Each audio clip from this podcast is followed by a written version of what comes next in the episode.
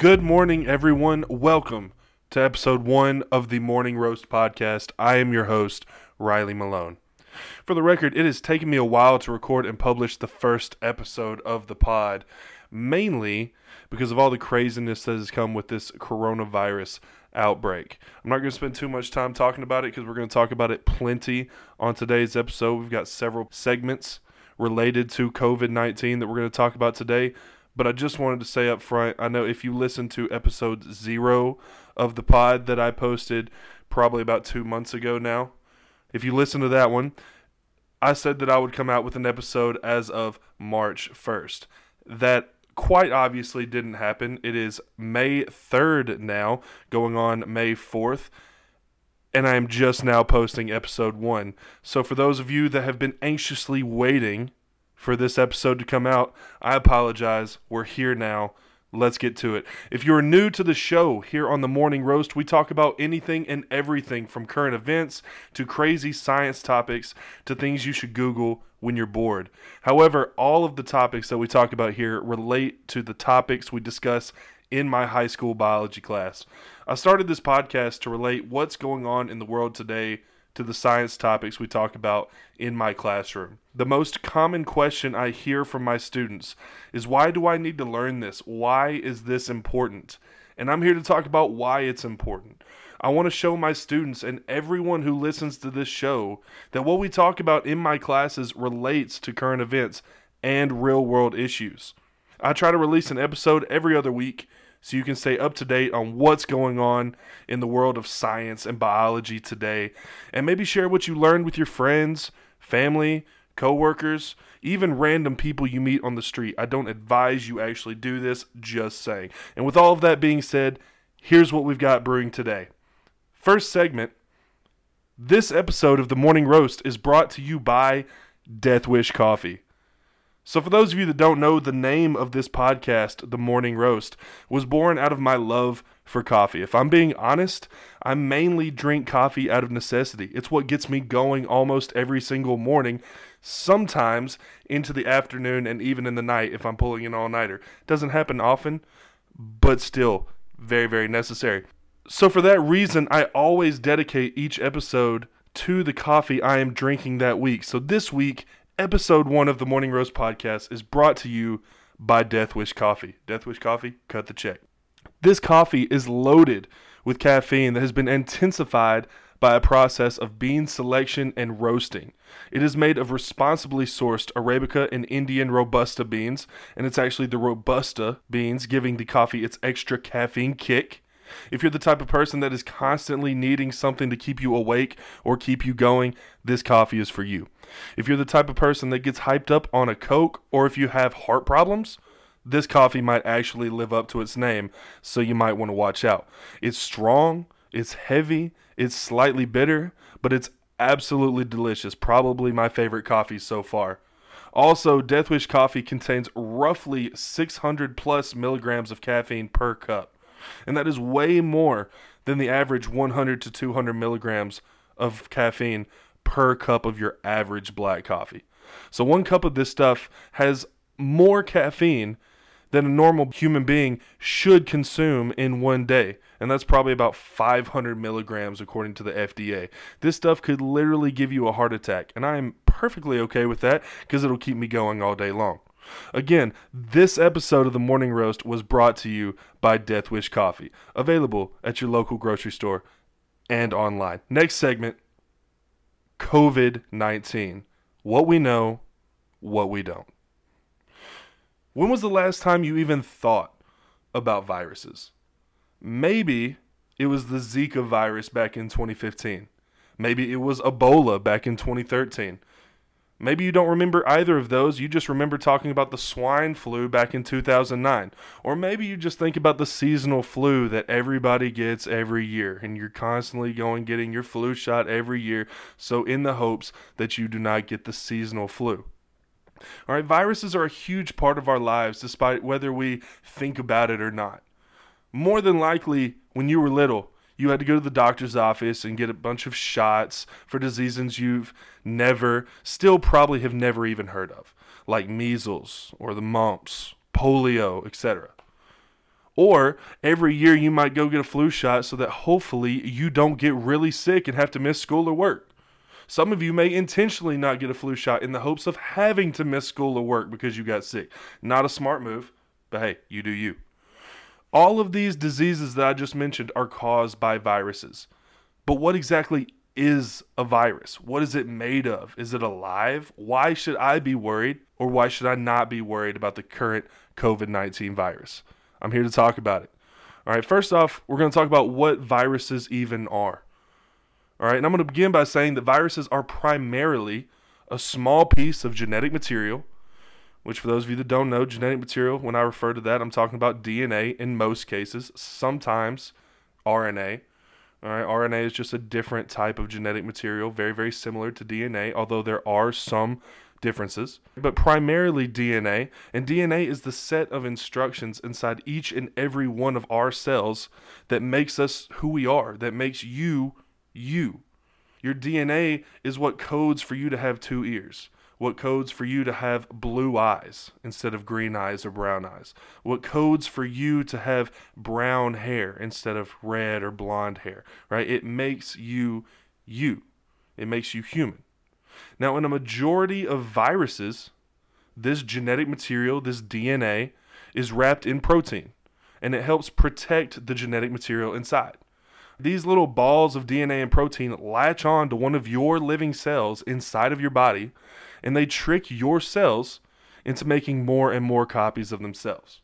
And in hardly no time at all, your body can be full of the viral DNA, and they can cause you to develop certain diseases. For example, there are several different kinds of flu virus, but one that's most common is called H1N1. And if you become infected with H1N1 virus, you can develop the disease that we refer to as the flu. Same with the coronavirus. The actual virus is called SARS CoV 2, which is short for Severe Acute Respiratory Syndrome Coronavirus 2, and is one of the many different kinds of coronavirus. By the way, the name Severe Acute Respiratory Syndrome Coronavirus 2 is unnecessarily long. Right? It's just one of the many different kinds of disease names that a smart doctor somewhere has to come up with this huge, convoluted, complicated name to describe something. But to be fair, there are so many different kinds of viruses and so many different kinds of diseases that I can kind of understand a little bit why it has to be so complicated. Then again, make it shorter so we can understand it. Come on. When we refer to the actual disease caused by the virus, SARS CoV 2, we refer to it as COVID 19, which is just short for coronavirus disease. The 19 indicates that the year the virus became prevalent was 2019. That's in human populations. Something we talk about in my biology class all the time, uh, specifically towards the beginning of our classes, beginning of the semester, is whether or not viruses are considered living or non living. Of course, when you talk about biology, right, in my classes, we're talking about living things. Biology, that is the study of life. And to talk about life, to talk about living things, you have to distinguish between what is living and what is non living. Now, there are several different characteristics that all living things have.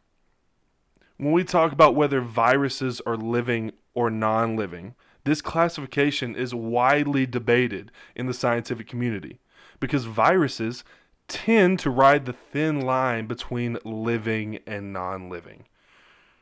Talking about these characteristics, there are several characteristics that are the same in all living things. For example, all living things are made of cells. In humans, we're made of several different kinds. We have skin cells all over our body. We have cells that make up the lining of our stomach. We have cells that make up our lungs. We have muscle cells that make up the cardiac muscles in our heart or that make up all of the muscles in our body that help us move and get around. We are made of all different kinds of cells, and all living things have cells. Another one is that all living things are based on a genetic code called DNA. And even another one, all living things can reproduce. Now, there are some exceptions to this rule. When you cross a horse and a donkey, you get a mule. Now, that mule cannot reproduce. It is born sterile. That is one exception to the rule. Because we consider mules living things. When you go out in the field and you see a mule, you would say that that is a living thing, even though it cannot reproduce. But like I was saying, there are some exceptions to the rule, but for the sake of time, we will only talk about the ones that matter. All right? So that means we're going to talk about a few that viruses do in fact have. Some of the characteristics of living things that viruses do have. One is that viruses are based on DNA. They do have that genetic material that all living things have. However, they are not made of cells. They can evolve and adapt. One basic characteristic of life that all living things have is evolving and adapting. All living things can evolve and adapt, they can change over time. Viruses can do this. There are actually studies that have been done that show that viruses can take pieces of genetic material, pieces of DNA from their host cells and incorporate it into their own which is amazing. That means that they can take pieces of DNA from their host cell and actually use it in their own genetic makeup. They can change over time, which is something that is fundamental to all living things. Another characteristic of life is that all living things can obtain and use energy. Humans do that by eating food, and that gives us the energy to go about our day and to live a good, healthy life. Viruses cannot obtain and use energy. When we talk about living things and we talk about the characteristics of all living things, to be considered a living thing, according to our current scientific definition of life, you have to have all of those characteristics. And I already mentioned there are some exceptions to that rule, but for the most part, you have to have all of those characteristics of life to be considered a living thing. Viruses only have two, maybe three of those characteristics. So, according to our current definition, viruses aren't even living things. However, they can still do tremendous amounts of damage to our bodies. Even knowing all of this is about viruses in general, there are still several things that we do know and several things that we do not know about this particular coronavirus. And this is all according to a recent article published by CNN. Here's what we know we know that the virus spreads mainly through contact with people who are showing symptoms of the virus. That's fever, chills, cough, a headache, etc. Most of these are the same symptoms of the seasonal flu, the one that thousands of people get every single year. But one really important symptom of the coronavirus is shortness of breath if you have shortness of breath along with all of these other symptoms, there's a good chance that you have coronavirus. You need to go get checked out. Now, this spread is mainly through contact with other symptomatic people. And when I say symptomatic people, that means people who are showing these symptoms. And it's mainly spread through what we call respiratory droplets, which, for those of you that are unaware, is saliva, right? Mucus, gross, so if a sick person coughs or sneezes in your direction, you might be in trouble. We also know that it can spread through contact with contaminated surfaces. COVID 19 can live on various surfaces anywhere from several hours to several days. Several days this virus can live on a surface that you can touch and spread to yourself. So if I had coronavirus and I coughed on a table, and you made a sandwich on that same table and you eat that sandwich, guess what? I just gave you the Rona. You might want to go get checked out. There has been some documented cases of asymptomatic spread. What that means is there have been studies done that show a person who has coronavirus but is not showing signs or symptoms yet can still pass it on to other people. They say that you may have symptoms of coronavirus anywhere from one to two weeks after you actually get the virus.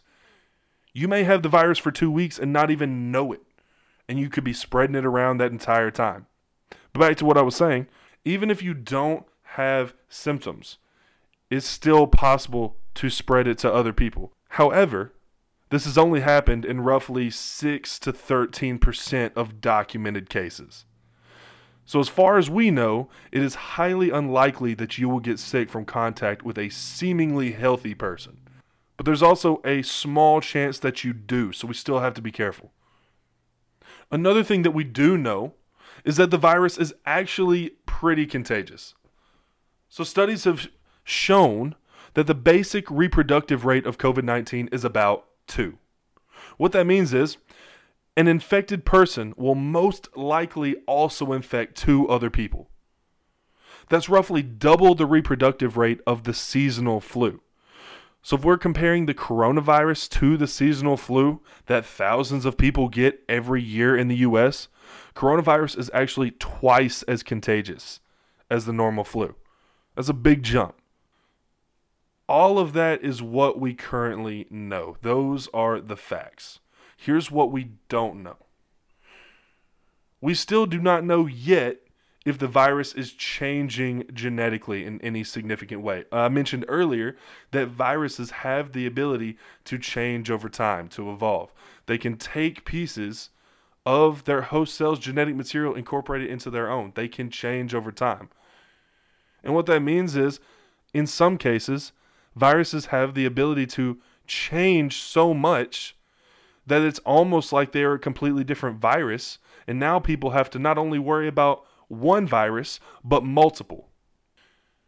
We do not yet have a working vaccine. Although there are many candidates and trials have begun on finding a vaccine, we still do not have a working vaccine. And for those of you that don't know, vaccines are one of the only ways to actually prevent getting a virus. Last but not least, we do not yet know which treatments work best at treating or preventing the disease. So, as far as what you should do to stay healthy and to keep from getting COVID 19, not a lot of people know right now. Now, there is more and more news coming out every single day. So make sure you're keeping up to date on current events, especially from reputable sources like the World Health Organization. But until that day comes, here's a few things that you need to remember a few tips to stay as healthy as possible and to keep you from getting the, the disease. First and foremost, wash your hands. If you come into contact with a contaminated individual, with an infected person who has COVID 19, and you shake their hand as a greeting, like we all do, and then you touch your face and you go home and you're eating food, right? And you're ingesting all of that virus, you're going to get the virus. So wash your hands, okay? Another one would be to remain socially distant. Now, I'm sure you've heard on social media or on the news about social distancing, staying at least six feet away from everyone. You might have gone to Walmart or Home Depot and st- stood in the checkout line, and there are lines on the ground denoting where you should stand six feet away from the person in front of you. We're all trying to remain socially distant because studies have shown that is one surefire way of preventing you from getting the disease from staying away from potentially infected people.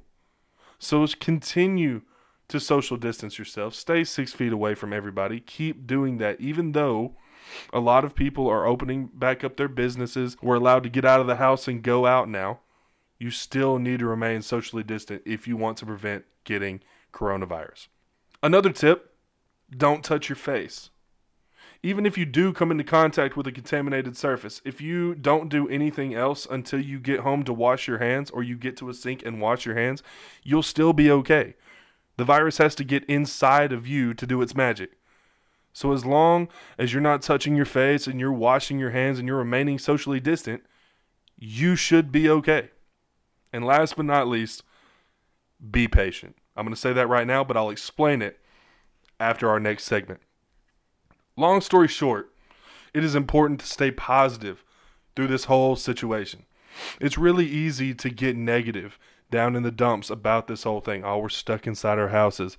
I'm so sick of not being able to go out to the Mexican restaurant to get my chips and queso. I get it. However, We've got to stay positive through this whole situation. Po- use it as a learning opportunity. Listen to my podcast and le- learn more about viruses or learn more about a favorite hobby or a favorite subject. Don't just waste this time staying at home doing nothing, all right? Use this time to better yourselves. Turn it into a positive opportunity.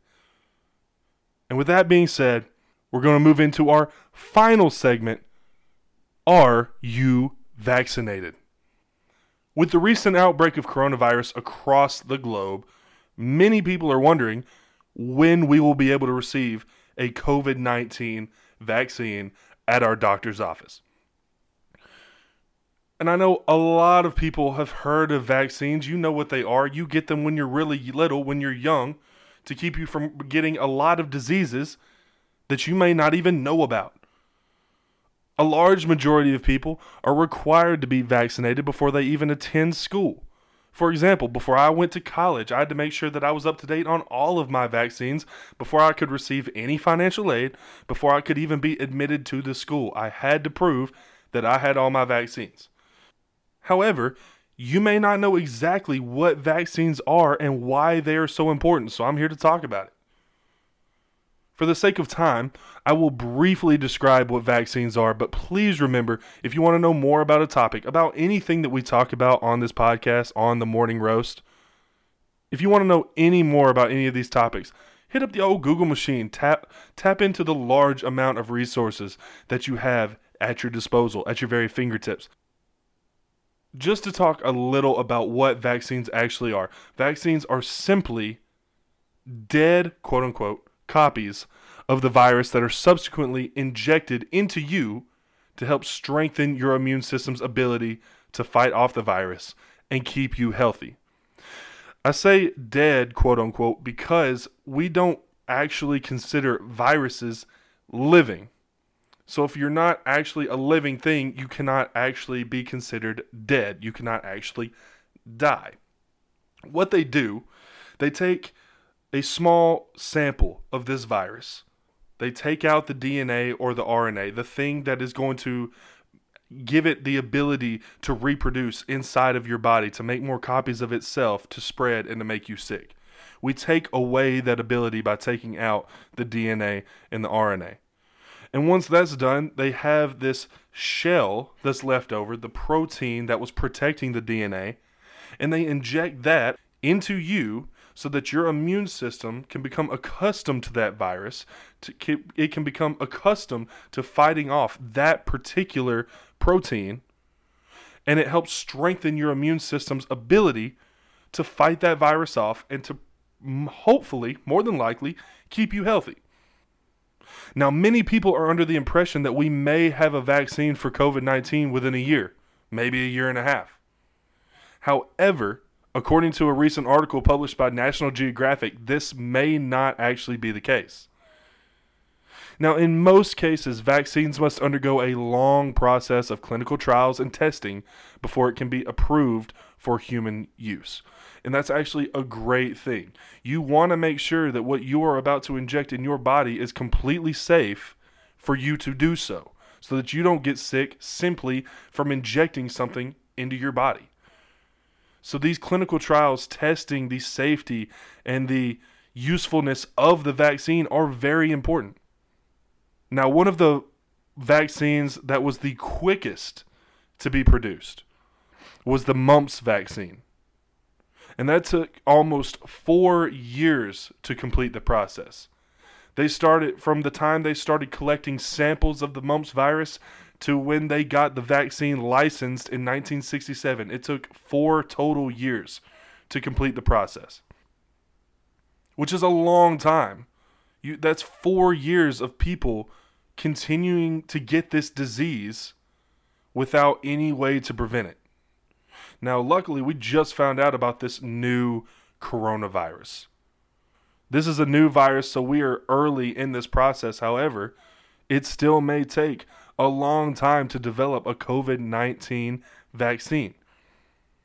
Vaccines undergo three phases of clinical trials.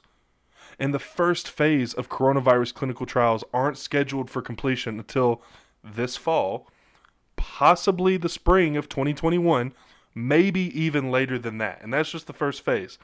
There's still two phases after that, and then companies will have to license that vaccine so that it can be distributed to doctors, so that humans like ourselves can get that vaccine and prevent this very contagious, deadly virus.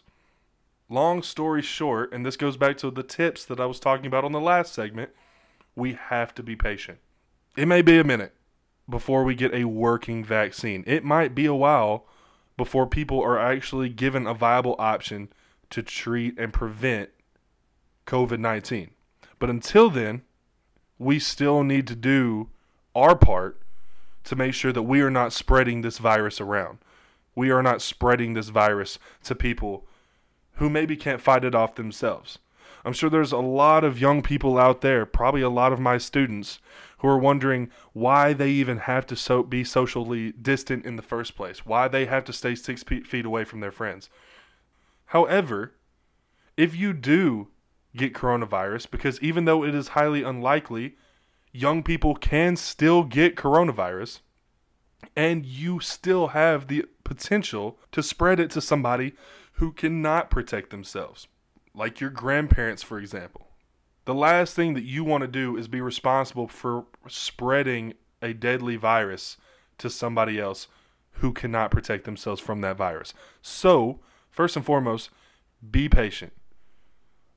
At some point in the future, whether that's actually a year from now or even longer than that, like the four years it took for the mumps virus vaccine, it may be a minute. So be patient.